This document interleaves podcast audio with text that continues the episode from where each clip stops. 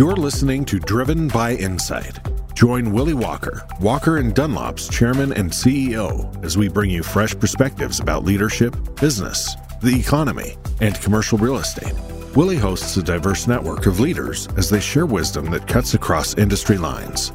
His guests are experts in their fields, from leading economists and CEOs to Harvard and Yale professors, and everything in between. Our one goal is simple providing you with unique insights, unparalleled data, and real time market analyses. Good afternoon, everyone. It is a uh, real joy to have Jeff and uh, Sharon with me today. Before I read their bios and dive into a conversation with them, today happens to be my birthday. And I've gotten a lot of texts from clients of ours saying, as my birthday gift did I give the market a 327 10 year. No, I obviously didn't have anything to do with the 327 10 year, but I will say that a 327 10 year is welcome news to many people in the commercial real estate industry. It's a real pleasure for me to have these two incredible professionals with me to talk about what's going on in the markets today, more broadly about the overall markets and banking sector and SVB and sovereign bank failures down into commercial real estate, what's happening in the various different asset classes, and anything and everything going on in Washington that people on this webcast ought to know about. So let me dive into two quick bios on Sharon and on Jeff, and then we'll start in. So Sharon Wilson Géno is the president of the National Multifamily Housing Council. She's a 30 year veteran of the housing industry, during which she has helped guide numerous for profit, nonprofit, and governmental entities around housing affordability, community development, and other housing policy changes.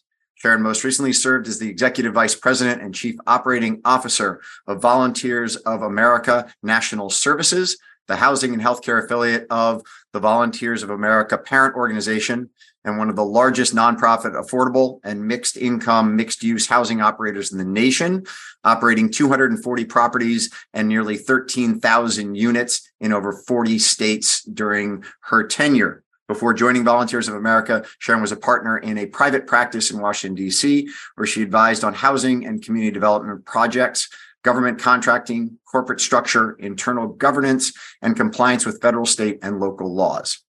Jeff DeBoer has been at the forefront of national policy affecting the real estate industry for the past 35 years. He's the founding president and CEO of the Real Estate Roundtable.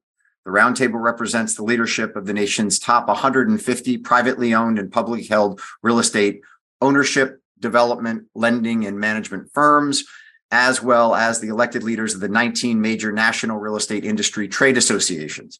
Roundtable member portfolios contain over 12 billion square feet of office, retail, and industrial properties valued at nearly $4 trillion. Jeff, we might need to update that $4 trillion number, but which way? we'll, we'll see. And over 4 million apartment units and in excess of 5 million hotel rooms. Participating trade associations represent nearly 3 million people directly employed in the real estate industry. So let's start here. Let's start big and wide failure of SVB and Sovereign and the impact on commercial real estate. Let me uh, turn to you first, Jeff, of what you've seen since those two banks failed, the government's reaction and actions to them, and how you think things sit today. Well, first of all, thank you, Willie, for inviting me. I'm, I'm honored to see you again. And, and Sharon is a brings a wealth of experience to helping us in Washington sort things out. But let's be honest, Susan Weber runs the whole show. So thank you, Susan. I mean, look, interest rates go up 475 basis points in 12 months. So something's going to break. And we saw it break in Silicon Valley Bank and to a certain extent, Signature. And, you know, I think that that is a wake up call to a lot of people that We've had a, an era of very easy money for 12 years where interest rates have been right around one, one and a half percent for most business borrowers and so forth with a little bump on it. And so for very, very long, and that obviously created upward pressure on values. And when those interest rates went up so steep and so fast, it's not that uh, most people in the industry, in our industry, didn't want normalization of rates, but going up so fast obviously impacted those banks because of their security holdings, but it's indicative of what I think, if not watched very carefully, what could happen to other banks, regional banks, small banks across the country in terms of if they had to immediately account for these new values. And we can get into that a little more deeply. But Do you still get right now in talking to legislators that they're still concerned that the crisis if you will, is still underway and that there's still work to be done? I mean, should we expect the FDIC, should we expect Treasury to come out with anything? Or do you think they're sitting there with their fingers and toes crossed saying, hey, maybe nothing else happens and the worst is behind us? Well, no, I think members of Congress are very focused on this and very concerned. Not that they're all that well informed on it necessarily, but they're informed by publications and so forth. And publications are certainly indicating that there are problems out there. So I think Congress is going to exercise a great deal of oversight and probably try and, and reinstitute some of the regulatory provisions that had been rolled back over the last few years. So they're highly focused. And I think at the Fed and, and the regulatory agencies, they're focused, they're concerned. You know, this is a new game that they're in to a certain extent. So I don't think anybody is just saying, let's move on. I, I think everyone is focused very much and, and concerned about what some of the unintended consequences might be here.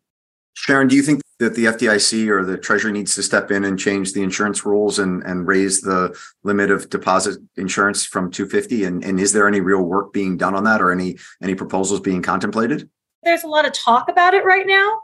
And I think the lawmakers have said they're going to have a thoughtful review before they make any precipitous changes. But again, regional banks have been such an important part of the multifamily sector, especially in recent years, and especially over the last year or two, as we've seen the interest rate environment increasing for construction lending that can be a riskier business, but it, it's vital to the success of building the housing supply that we need in our nation. And any regulatory changes that would cause those institutions to take a step back or reevaluate their role. I mean, it's already starting to happen quite a bit. We're hoping that ultimately things calm down and that remind re, that resource of regional banks remains an important part of the construction lending part, which is a, a, a huge part of getting any housing done. Period obviously the, the reason that you would want to raise that insurance on that is, is, to stem the fear and the outflow of capital from these banks to the money center banks because as sharon says that's a lifeblood source of, of capital. So i do think people are going to talk about it. I've been starting to hear about the concept of a private insurance you know where people would get private insurance to cover it. I don't know but i do think that we obviously don't want depositors pulling their money out as rapidly as they did in svb I guess the issue here, though, is I mean, you you mentioned it, Jeff, that members of Congress are concerned. They obviously have lots of local and regional banks in their districts and in their states, and therefore they're concerned about it. They clearly are not the most well informed. Not trying to throw darts at any of our very well elected politicians, but nonetheless, this isn't sort of their strength, if you will. I mean, is there a fire drill going on inside of FDIC and the OCC right now to say we've got to do something and do it quick? And my sense is that the crisis sort of happened now that the regionals have sort of stabilized. It feels like people are just kind of waiting. I mean, I saw the First Republic stock chart this morning on Squawk Box, and it falls off precipitously, and it's been flat ever since. It's not gone back up, and it hasn't gone down. It's just flat. My sense is, are regulators happy to see a flat line on First Republic, or do they want to see that move back up to where First Republic's stock valuation was previously, and do they, they need to do something to make that happen? Well, let me say one sentence and then I'll get out of the way for Sharon. But but I don't think there's a fire drill going on at the regulatory agencies to look at, at this stuff. I, I think there's a serious concern and serious watching, but I don't think there that there's a, a fire drill. There's more of a fire drill, if you will, maybe, but I don't even want to call it that, but on in, in Congress to to learn how this risk wasn't wasn't expected. Sharon. No, I, I completely agree with Jeff. if you talk to the regulators, I think they very much feel like we've got this is the work we do. We know what we're doing. We're working through it. I do get the sense that there is some concern about, to Jeff's point, the other fire drill, which is the congressional oversight and trying to overcorrect in a place that could truly have detrimental impacts on the capital markets moving forward. So I think that's probably the bigger danger. Yeah, and apropos to real estate, I think that there's an intense focus on concentration by banks in real estate and what could happen or may not happen. And to that extent, I think the regulators are very much looking at, at institutions. And, you know, we've sent a letter over to the Fed to urge that they give a little time as the all these this trillion plus wall of loans it comes to maturity in the next 24, 36 months and, and just give people a little time to settle down a little bit coming out of the pandemic, understand where the demand is going to come from. It's obviously changed in terms of telework and everything, but and where's inflation? You know, I mean, if inflation suddenly drops to the floor, as was suggested by a few well-known real estate mavens in the last few days, then you know maybe interest rates come back down at the end of this year. I don't. I don't know. Yeah, I think so, it could ultimately have a bigger impact as we start to see. We'll talk about more about today as things roll out of the the office sector. I think we'll have it. We haven't really seen the full impact of it, I think, in the multifamily side yet, but that could come as banks are trying to balance what happens on their office side. Yeah. So, I mean, one of the things that's, I mean, you you mentioned it, Sharon, is that banks writ large, not just local and regional banks, but the banking system has 65% of the commercial real estate loans in the United States on their balance sheets. 65%. So a massive supply of capital to the markets. And if you look at what the Biden administration came out with last week as it relates to we need more liquidity and we need more oversight in the banking system, those two things to me say liquidity as much as SVB had the most liquid balance sheet of almost any bank in the United States, which is you know the irony of all of this but they're going to push for more liquidity which says you're not going to extend capital to commercial real estate because it's illiquid. Then oversight increased regulatory oversight to make sure that what happened at fcv svb doesn't happen almost any way you kind of look at it, doesn't that mean that banks pull back from commercial real estate lending? And then the question would be, other than the agencies in HUD and multifamily, who fills the void? Jeff, I'm assuming your phone has been ringing off the hook for the last three weeks from predominantly your non multifamily constituents on the real estate roundtable saying, We've got a liquidity crisis. We don't know where we're going to get financing for our next office project, retail project, industrial. Whereas Sharon's phone has probably been ringing a little bit, but not quite to the same amount as yours. Am I accurately depicting sure. the last three weeks of your life, Mr. DeBoer? Well, yeah, yeah, yeah, yeah. So what's three the weeks answer? ago? I had a full what's head the of hair and was six foot eight, but look what's happened to me because of all of this. But what's uh, the answer when they call you and say we're concerned about liquidity? Are you going to say that private capital is coming, banks are going to come back in, FDIC is going to raise the insurance limit, which is going to make it so that regional and local banks can start to lend again?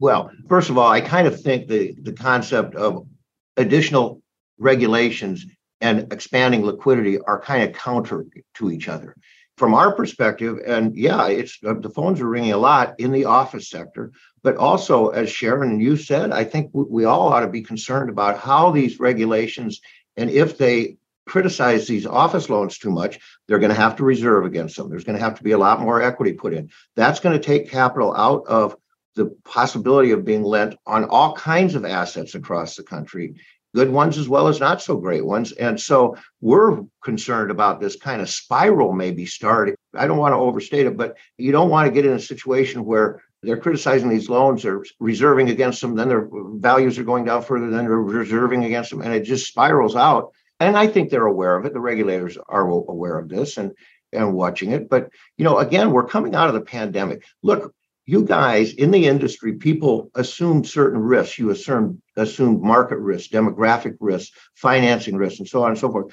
But I don't think anybody assumed a 12-year period of, of basically zero interest rates, followed by a steep 500 point jack up in the financing costs in the midst of a pandemic that shut everybody down and changed a lot of the ways that offices and, and all types of built the built environment would be used. And this has to settle out. I think it it has to be allowed to settle through and transition. We ought to be working together, and the federal government ought to be helping people transition to that new world. My phone has been ringing more about the agency lending, and, and, and you know this was the whole reason the agencies exist, right? To provide that kind of liquid capital to the housing sector at times of more volatile private market circumstances. So while Jeff, I, I totally agree with you the ripple effect of what happens in office and what's happened at SVB and, and, Signature is going to push down on the multifamily side, on the banking side. Our members are looking ahead and saying, okay, what's going on with the agencies and how can I be sure that I continue to rely on them? And at the same time, this banking situation has sort of come up we're seeing this whole other overlay of the federal government taking steps through the White House's blueprint for uh, resident rights to signal that it may step in here and change some of the rules of the game and how it does its investment and put additional regulatory constraints on that. That's the bigger uncertainty right now for folks on the multifamily side is like okay i know how to pivot from more of a banking source to the agency source and that's okay if that agency source is going to change the rules of the game significantly then what am i going to do that's a real big question for folks right now sharon how about construction housing construction financing is that more at risk. I honestly don't know whether agencies are financing that or how it's done, but they're not. But Jeff, it's a great question. I want to jump to that in a second, but I want to okay. pull on Sharon's point for a moment as it relates to renters' bill of rights. So, do you think, Sharon, that there will be significant changes to agency lending guidelines based off of the Biden administration's push to get various component parts of the tenant bill of rights put forward? In other words, I mean, do you think that there could be a measure in there that would either make it so that there has to be some type of rent control on properties financed by the agencies or anything else of that nature? There are a lot of proposals out there, most certainly. I do see the agencies and and the other federal agencies struggling with what they know best, which is they step in between the regulatory sort of government side of it and they have to interact with the private markets. And they know that these kinds of overcorrections on the regulatory side are going to hurt the private market investment in the multifamily sector. And they also, we have some really good people, I think, in this administration that are working on this issue. So they're trying to balance political concern with what they know is the ultimate goal and, and, the best thing for the American people, which is creating a market that supports increasing the housing supply in this nation so we can have affordable housing and so people can have a roof over their head. And increased supply is really the answer to that question. Do I think there's going to be national rent control? Again, the research on this is strong that, that rent control does nothing but hurt both quality and quantity of housing, which we desperately need. To the point where, like, you know, we've been talking to economists about doing some updated research, and they don't even want to do it because they think the question is sort of asked and answered. I think the data and the information is on our side. There are political headwinds, most certainly. I think that there will be some enhancements to both the agencies have some voluntary programs and not too many people have taken advantage of them because they don't think the incentives are strong enough to control rents at a certain level predictably to serve some group at an affordable rate over an extended period of time. But uh, we have made the effort and we will continue to make the effort to enhance those programs so there are opportunities to do this on a voluntary basis rather than a mandatory basis. The agencies have been very clear with us there's no effort to like go backward on existing loans. So that's good the one thing that I would say from having been in Washington for the past couple days and doing my rounds at both on Capitol Hill in regulatory agencies, at the agencies, blah, blah, is that there clearly is a voice that has gotten its way into DC that is focused on renters' rights and evictions and unjust evictions and things of the, that nature. And to anybody who's listening to this webcast who is an owner I know personally, and as I said to certain regulators that I met with yesterday, I said, you know, the renters' rights people and my rent is too high have done a very good job of bringing in XYZ renter who got evicted because of XYZ reason. What they've missed is the flip side to it all that many, many owners you know a friend of mine who is a landlord said you know there are few worse terms today in america than being a landlord many of these landlords have done incredible work to keep people in their homes to give them rent forbearance during the pandemic and the industry needs to speak up. The industry needs to, for every person who, quote unquote, wrongfully has been evicted, there needs to be 15 other cases of landlords doing the right thing to keep people in safe and affordable housing. And so I would just say this issue is a big one. I know both of you are on it, but to anyone who's listening to this webcast, and this thing does go quite far and wide, if you are concerned about this issue and you have cases of where you have extended help, you have sat there and allowed someone to sit in an apartment for six months rent free, those stories need to make their way to Washington and to the regulators because the voice of the renter right now is winning the day.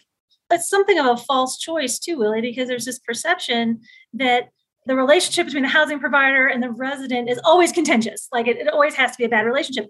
That is simply untrue. And, and those of you on this call and those of you that have worked in this industry for a long time that know that is the exception and not the rule. That's the perception that we're really trying to change through some targeted media, through some research that we're doing and other initiatives as well. Yeah. Jeff, what were you going to say? I was just going to say, I, I'd push back a little bit on what you said, Willie, in terms of I think that Sharon and her team in particular helped shape that Biden statement in a way that it really, there wasn't much in it, you know, and it could have gone the wrong way because you're right, the, the renter advocates, if you will, are quite loud. But I think that at a national level, you know, it's it's been muted a little bit. But I do wonder why they get to be called housing advocates and we have to be called housing lobbyists. That just isn't fair. But I told Jeff when, when we met last week, I said, I am a housing advocate and I will not let that term be stolen. Two things on that, Jeff. I think A, on the, if you want to call it the white paper or whatever the White House put out as it relates to the Tenant Bill of Rights and their proposals there, that the industry and NMHC and the Roundtable and others did a fantastic job of informing the White House of not only what was going on on the market, but as well what was legally viable, if you will, as it relates to them going and trying to do, for instance, national rent control. With that said, the administration, from my read of it, is hell bent on taking pieces of that and putting it into place. And one of the areas that they actually have the ability to do something without Capitol Hill is with the agencies. That's the piece of all of this that is very delicate and needs to have the industry talk about all the great things that they're doing to protect their tenants, to give them safe, affordable housing. Because right now, I know for a fact that the tenants' right groups have been in and said, hey, we need a, you know, Fannie and Freddie loan should only be made on properties with rent control. And at a time where liquidity across the system is challenged, the last thing we need is anything even close to that. Anything that would go into saying you need to have X, Y, or Z further restricting the deployment of capital from Fannie and Freddie. That, that is our job moving forward, Willie. Absolutely. And then this process is just starting. So we will be starting next week. And, and, we've been in there a lot. We spend a lot of time with the agencies and their regulator, and, and we've been having these conversations. The good news is, is they also, in addition to having an obligation to serve, on the affordable side, they also have an obligation for the safety and soundness of those agencies. Right. So they're trying very hard to balance those two things and being sure that any steps they take if they are to take any steps, are deliberative, thoughtful, and will not upset their really important obligation for the safeness and soundness of the agencies. But you're right to be concerned, Willie. I mean, you look. Yeah. So let's segue into uh, construction lending because that was one of the that was Jeff's question because Fannie and Freddie obviously can't provide construction loans, whereas HUD can. And one of the big issues that is on the table right now is that we've got an inflation fight going on with the Fed. We're trying to get, I mean, interestingly, one of the things I thought was interesting about this morning was we actually got a bad jobs report, if you will. And it's the first time that bad news actually has hurt the market. So maybe we're sort of getting back to a point where actually bad news is not helping the market, but actually the market starts to adjust to bad news as bad news. And that, I guess, in the long run says the Powell's done his job and we can stop seeing these rate rises coming. But on construction lending, HUD's been good for about $5 billion a year of D4 construction lending. And if you think that all the regional and local banks in the rapidly raising rate environment of the back half of 22 wrote almost no new construction loans and clearly at the beginning of 23 no one's writing construction loans you think about what that means for deliveries and we're speaking a bit speaking about multi right now but we can talk about other asset classes in a second deliveries in, in the back half of 24 into the beginning of 25, there will be no new inventory, which will mean that asset values inflate and rents go up, which is exactly what the federal government doesn't want to see happen. One of the big questions here, Sharon, is can we get HUD and the D4 program to become more market competitive, if you will, and go from a nine to 12 month underwriting process to make a new loan to something that is more market rate of one to three months, which is what you get when you go to Bank of America or JP Morgan. I'm 110% behind you on this. I think the D4 program is a great program, but but it has its issues, obviously. I think the biggest struggle at HUD is not the will it is the bodies. They simply do not have the workforce that they need to process loans in a better way. And they're saddled with a regulatory scheme that is frankly antiquated. I think there is an opportunity here, especially given where the markets are going to sit for a while from an interest rate environment and, and, and the desperate need for housing, particularly on the affordable side, and the administration's commitment. And keep in mind, before the Tenant Bill of Rights was issued, they made a commitment last May to increasing housing supply. This is an opportunity for them to step up and step in. What that can look like for them and how soon they can operationalize that. And can they do that in a way that's going to make sense for the markets and not put us further behind on the supply side is a question that remains to be seen. But there is truly an opportunity here. I sit there and think about the billions and billions of dollars that are being flooded into the banking system to prop it up, if you will, and 160 billion borrowed from the window last week. And I think about the fact that there are 1,200 people in the multifamily group at HUD. I mean, you'd think if it's a manpower issue, we could put more government resources to it. And if it's a systems issue, that the federal government would sit there and say, we need to upgrade the system so that HUD looks like Fannie and Freddie. But will be to me to, to, to poke too hard here. But I mean, I just if you added five billion dollars of construction lending out of HUD and they doubled it from five billion to ten billion, on an annual basis, that would add back of the envelope 40,000 new units of multifamily supply into the system that's by nature affordable. And so you'd sit there and you sort of say, why is that not something that the administration, as they talk about tenant bill of rights and potentially trying to do something on rent control, we all know it's a supply issue. So why wouldn't they be looking at HUD and trying to marshal resources to say, let's get this going so HUD can supply that capital at a time when we know regional and local banks just don't want to part with those dollars thinking that there might be a run on the bank. It definitely is a supply issue. But having said that, I think that last year, at the end of last year, weren't there more multi units being constructed than at any time since 1970 or something like that? De- before, deliveries. The, before deliveries. the banks went on de- strike, de- sort of de- deliveries into 23. So it was yeah. delivery. So yes, the construction pipeline coming through in 22 yeah. into 23 was at an all time high. But Jeff, that's all getting delivered now. We're yeah. talking 24, 25, 26, which if this banking crisis remains for a period of time, you're not going to have new shovels coming into the ground and you're not going to get new deliveries in the back half of 24 and the beginning of 25. Yeah.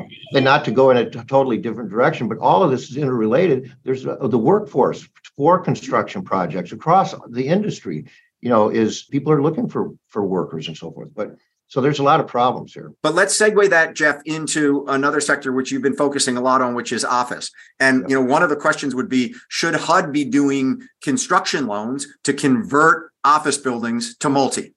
Okay, it's a question. Should they be writing loans and have an expert group inside of HUD that can sit there and say, we do construction on D4 ground up, but we also can do an adaptive reuse program to take abandoned, and I put that, I use that term mm-hmm. Too probably loosely, but office buildings that are impaired and convert them to multifamily in some of these city centers, which right now have a real occupancy issue. Talk for a moment about what you're seeing on the office side, because you're you were just in oh, San Francisco, one of the most challenged office markets in the country. A, what are you seeing? And B, what's the future on office? Look, not every underutilized office building can be converted to housing anyway. It does require a, a certain type of building and so forth for this to work. So it's not for every building, but it, at the margin, it would help. And there are quite a number of conversion underway now and people looking at them. Whether HUD should provide financing or not, that's an interesting idea. I hadn't really considered that, but certainly banks, again, liquidity is going to be sucked a little bit out of the system here, right?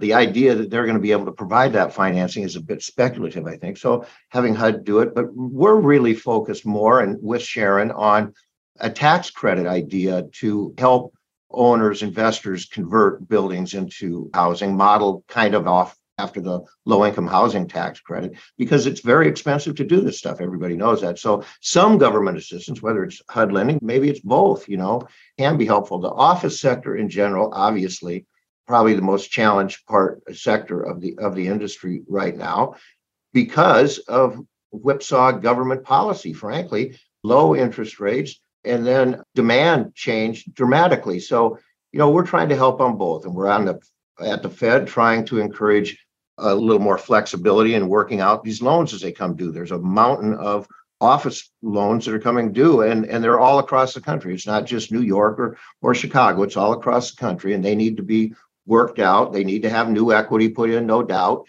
They need to be repriced, no doubt about it. But it will take time. And so we're asking the regulators to do that. On the demand side, you know, the public sector is slowly inching back to the workplace. And on this one, you know, yes, we want to create and stand up demand for office, but it's more of a big picture concern about cities, frankly. In some markets, the federal government has a big footprint. Here in DC, they do, but in other markets across the country, they have a big footprint. And the federal government, you know, is still acting as if there is a pandemic going on. And so they're they've got very liberal telework, work from home rules. So we want to encourage, you know, on May 11th, the government, the, the reset will occur in terms of all of the emergency programs to respond to the pandemic are being reset and, and over. And we're trying to get Congress to pass a rule that will require the federal government, that is the agencies, to go back to pre-pandemic rules. It would get a lot of people. Here in DC, we got 800,000 workers in DC, 200,000 of which are federal employees. Now, if they're at home and they're not downtown, the small businesses suffer, the transportation suffers, safety issues suffer, the uh, tax base suffers. We're focused on getting people back back to the office as much as possible, understanding that we're not going back to the old ways.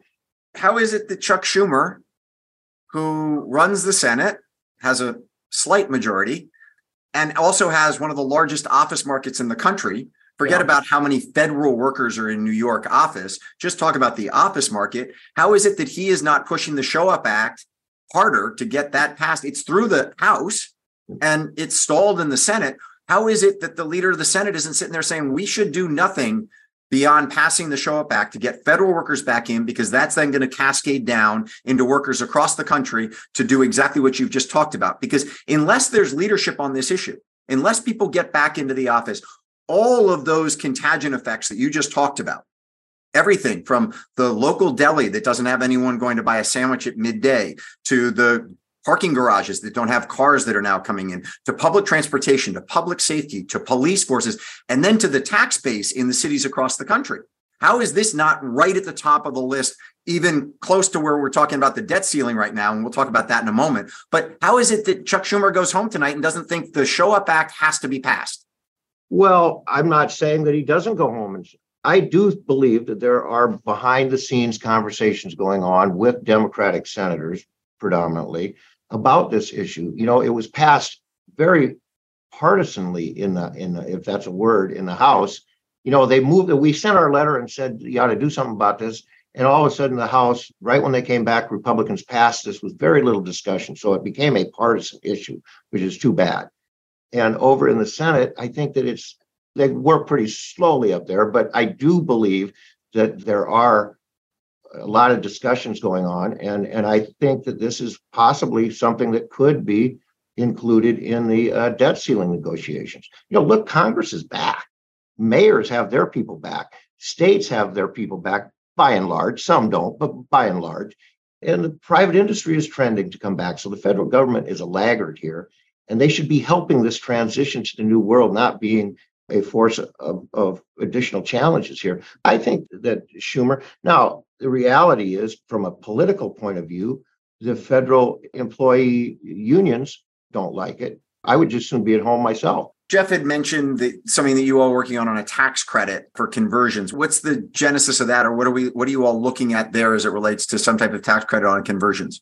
Senator Stabenow from Michigan's actually taken the bull by the horns here and introduced something in the last Congress and is planning to reintroduce it again. Recently had a conversation with her around doing about a 20% details a little bit unclear. The working draft of the bill that they have, we think still needs some work to really target buildings that could be redacted and be really user friendly for, for the industry. So we're working with her staff on that right now, and we expect that to be reintroduced here, I hope, shortly. There's also been some legislation kicking around the last Congress to expand the opportunity zone legislation to make it more user friendly for multifamily and adaptive reuse as well. We think there's opportunities there too that could use it in both cases using the tax code to incentivize adaptive reuse. And the third piece, and Jeff alluded to it earlier, query federal federal buildings. While we have a ton of them here in Washington, there are federal buildings all over the United States in different cities and different hubs. Could there be, if the federal workforce is coming back in some hybrid fashion, are they going to be consolidating their office space like others are? And would there be opportunities to use federal land for housing, particularly affordable housing? That's an opportunity potentially as well. I haven't seen that in legislative language yet, but that's been something that's been sort of talked about among policymakers. NMHC and ULI recently did a report, and this is more of a case study report on adaptive reuse. And in talking to a number of academics, obviously there's a huge focus on this in New York. This is one opportunity, but it is not a panacea. As we all know, the, the floor plates and the utilities and the way office is structured doesn't necessarily make it well suited in all cases for reuse. And, and our estimates are right now that maybe between 10 and 15% of the office environment could be easily or, or readily adapted for multifamily use, short of being over under where the teardown makes more sense. While it is one tool in the toolbox, I mean, every tool in toolbox, using the tax code to incentivize it's certainly a great idea, but it's not going to take all of that retail space, I'll put, throw that in there as well, and make it reusable. Yeah, it's a, it's part of the menu. I mean, work out some of these loans, give flexibility to people, get people back in the workplace, convert some of these buildings into housing. But the problems are will still be there for a lot of people and we should just recognize that but we've got to help at the margin and each one of these little pieces and there's other stuff too that, that i think would be helpful to particularly the office sector in cities. So jeff just a little bit of sort of dc on the debt your perspective on the debt ceiling and then the president's budget give listeners a little bit of do we need to be concerned about the debt ceiling or do you think that McCarthy strikes a deal and gets that done? Can he strike a deal with the I guess it's fair to call them the Tea Party members of his of, of his caucus and then on the president's budget? We've seen this movie a number of times, haven't we, where we go right up to the precipice to jump off and on the debt ceiling and then there's an agreement reached and and all of the chattering and nervousness was not worth it. But this one might be just a tad different. It might go a little bit longer and, and go a little bit more to the edge. I'm optimistic that at the end of the day, they'll reach an agreement and extend the debt and not default on the United States government. You know, that would be terrible. And I think that at the end of the day, there's enough people that realize that. Having said that, there's also a very strong contingent in the House that wants, as part of this deal, spending cuts, which will be very, very difficult to do because so much of the budget has already been taken off the table in terms of. Didn't McCarthy take entitlement reform off the table? Yeah. I mean, hasn't McCarthy already? I mean, if you think back to Eric Cantor and Eric Cantor, and I guess it was even before Cantor, but impasses. Yes. It's been the Republicans asking for entitlement reform and the Democrats saying we're not going to touch entitlements. But didn't McCarthy take that issue off the table? So then what's the rub? Yeah, he did. But it's not necessarily always been entitlement spending. It's also been process. You know, the whole Gramm Latta budget nonsense, all of these things were were part of a deal and they were a process issues, not necessarily specific spending cuts. And I think that there could be some of that in this. And I do think that the House Republicans are serious about that. And that does raise some more concerns than we've had in the past. And I would tell everybody that's listening to this thing if you talk to a member of Congress, urge them to pass this debt ceiling particularly given what's going on in the capital markets already this could this would not be good but at a principle level schumer to mccarthy or principals talking about this I'm not sure those conversations are going on in a very robust fashion right now. I think that you know staff is kicking things around and and trying to develop things. And we don't know when we get to the cliff. You know, will it be next month or June or July? Some people say. How many of these gimmicks, so to speak, can Treasury use before we default on the debt? So there's all these moving parts. I'm more concerned than last time, I guess. I would say.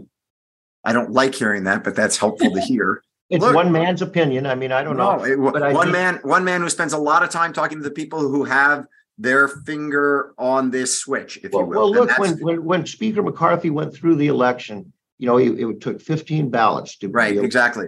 and and, and there Let's were some hope. commitments. There Let's were hope they at least have communication like the Republican caucus did on their 15 rounds. So they were actually speaking to one another. Because as you rightfully say, Jeff, the way we've gotten through this in the past is actual communication between the White House during the Obama administration when this first became an issue.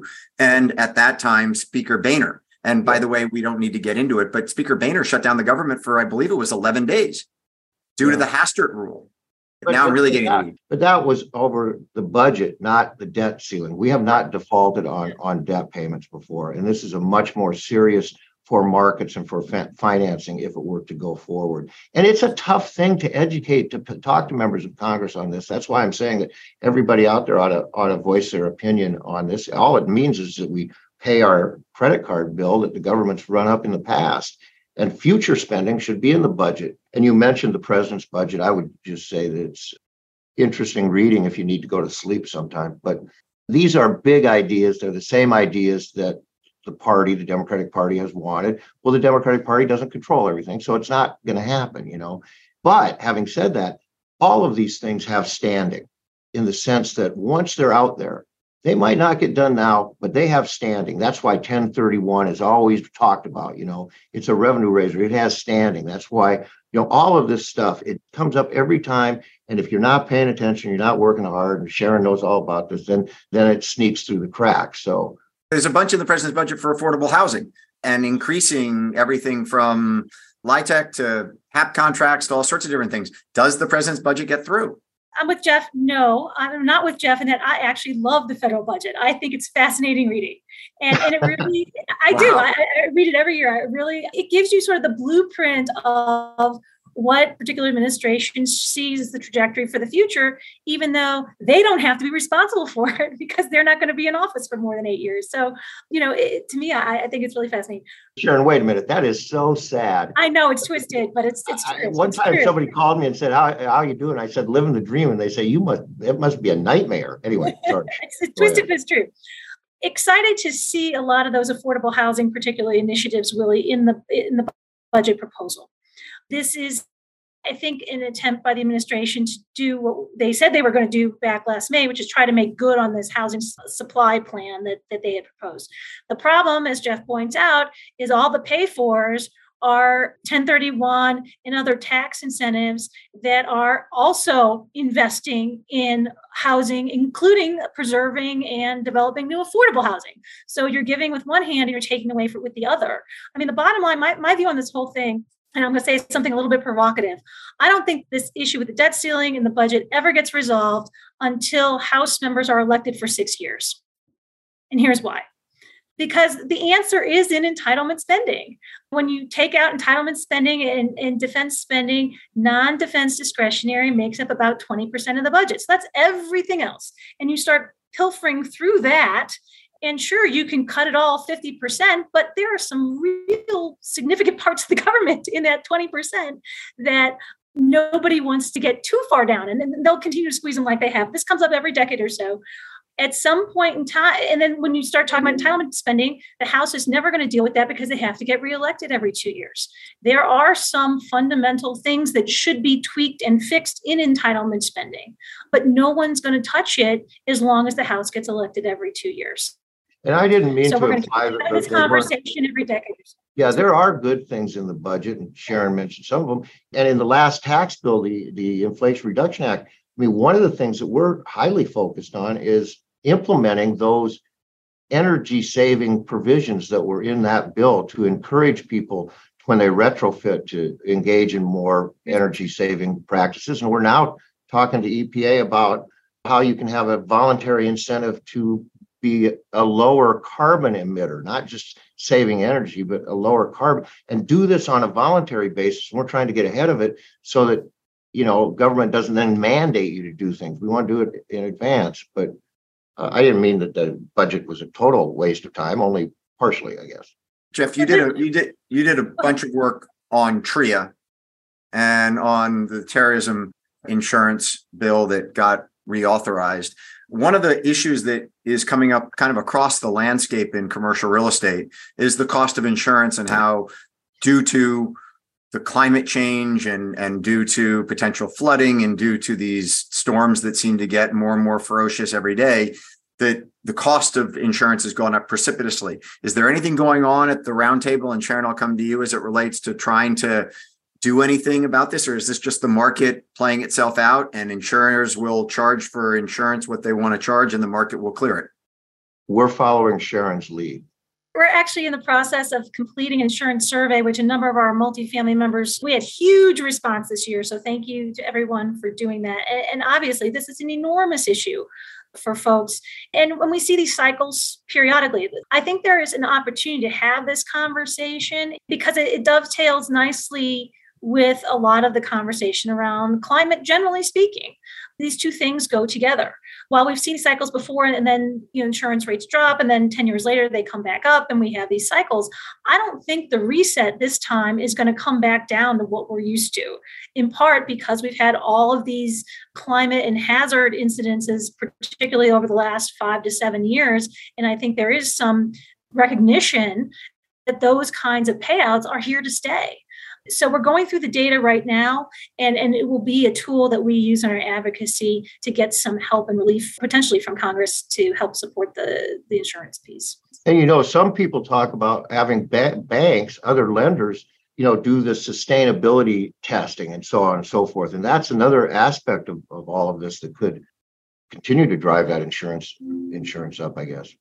Just uh, as it relates to the environmentally friendly both retrofitting, as you mentioned, Jeff, and then how it can have a big impact. It is too bad, Sharon, that on the multifamily side with Fannie and Freddie, both were very focused on green lending for a period of time. During the last FHFA director's tenure, they pulled out the incentives for them to focus on green lending. And the impact that that had as it relates to water conservation, energy conservation was dramatic. It's a shame that that lending program, if you will, that was having a real impact on even the way that people were built constructing new buildings. Because they'd come to us and say, What do I need to do as far as low water usage toilets and showers and LED lighting to build into this building so that it could be actually bought by someone who was going to put agency financing on it. And we don't hear that anymore. And it's a real shame that there isn't that focus anymore from the agencies on, on green lending. No, I think that's true. And, and a lot of time, it took a while to get there, right? So a lot of time and effort was invested in building the infrastructure to do that kind of lending. It's not easy. I mean, you have to have the mechanisms in place to monitor, et cetera, et cetera. While for the agencies to take a step back now under new administration and step up into and really lean into that again, it's going to take a minute for that to come back up to the forefront. But, but you're absolutely right. This is a long term play, and we've got to start now or we're not going to have impact in the future. I think the substitute for that, though, for the time being, is, as Jeff pointed out, there are a number of, of fairly aggressive tax incentives in the budget proposal that if they were enacted, they could help support perhaps eh, multifamily and other real estate in making some of those changes as well. But again, the pay fors are are going to undermine us too. So it, right. it becomes this sort of weird zero sum game.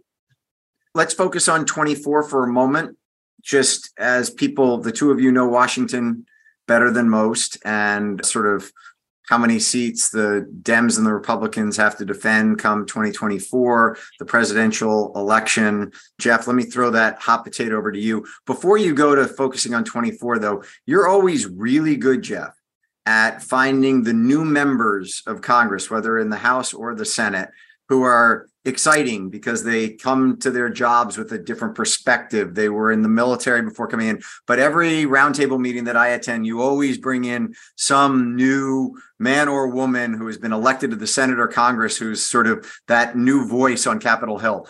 Can you give our listeners any insight into anyone on the in the House or the Senate who you think is kind of the exciting a man or woman right now who might gain some real uh, headway as it relates to being a uh, opinion leader inside the Republican or Democratic Party? I can. I wish I would have had time to prepare for that question, but I can off the top of my head. in the in the House, there are two really, really, really, in my opinion, young members of the House. There's a, a number of impressed, but two guys that I've met recently that I think are just great. Richie Torres. Both of these happen to be Democrats. Richie Torres from Bronx, I guess, and Joe Neguse from Northern California. And both of these members of Congress, I think, are really, really dedicated members. And not that the other ones aren't, but I mean, they, I think they're they're really come to the office with fresh ideas and, and enthusiastic ways of doing things. So there's two out of 435. I'm not down on. I think these men and women come to Congress and try to do their best job. They do it the way that maybe we all don't agree with them, but but somebody does, or they wouldn't get elected. And and they're just promoting their point of view. And I think that most of them are trying to do good things. The vast majority are trying to do good things for the country and good things for people and good things for communities. Just flipping from two male Democrats, what about Katie Britt from Alabama in the in the Senate? I think Katie Britt is, is great. As she brings, she's the first woman ever elected out of the state of Alabama. She was on the Hill for a long time. She's a business executive. She's only 41 or two, uh, you know, in the Senate. She's got to stand in line for a lot of things. But I think over time, her voice will be very loud and, and very effective. Thank you for mentioning her. Yeah, you're, you're welcome. And and Sharon, as you think about housing and those members of Congress who sort of, if you will, get it are helping you know when, when when nmhc sits there and says okay who understands housing and the need for both the supply and the demand and and is a a productive voice in the debate whether on the senate side or on the house side who are those people that people ought to understand are doing a lot for the industry? Well i was i was honored to have the opportunity to testify before the senate finance committee recently on housing particularly on the affordable housing initiatives and other things. I got to tell you, it was the most bipartisan hearing I have seen in Washington in 30 years. It was how Senator Wyden and Senator Crapo have managed that, that committee are really focused on the opportunities that the tax code in particular can bring to housing all the way down both sides of the line. The person that I, I think is, is, something of a surprise, but has been involved in this for the last couple of years is Senator Young from Indiana. He's the co sponsor of the Affordable Housing Tax Credit Bill, and he is on every single housing bill that has been proposed in that committee. And he's just taken a real interest in it. And I think that's a great opportunity for us. Before I lose the two of you, not who's going to win in 24, but who are the two nominees a year from now on the Democratic side and on the Republican side.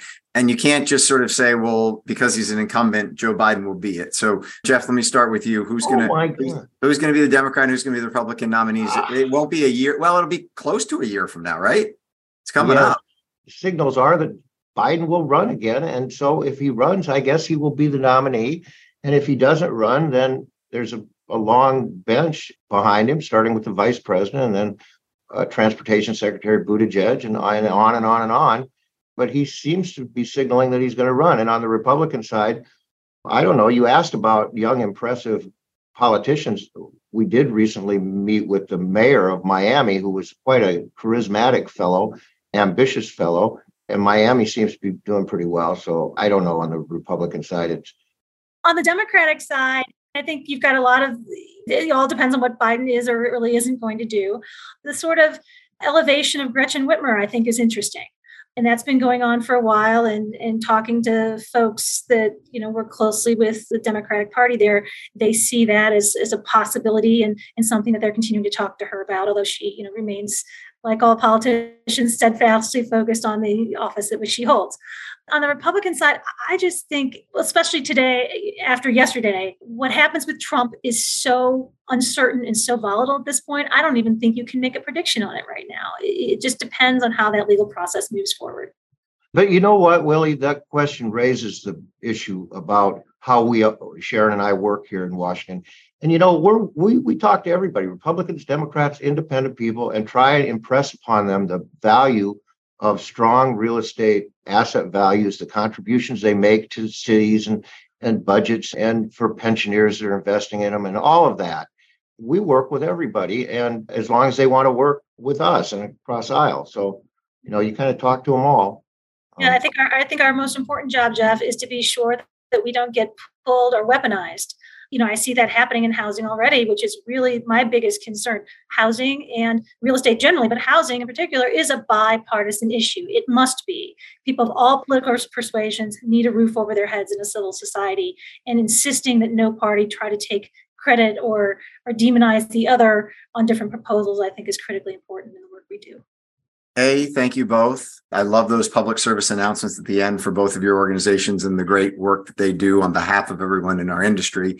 And the third thing I will say is someone who doesn't have to be as careful with my words as the two of you do, given who you interface with every single day.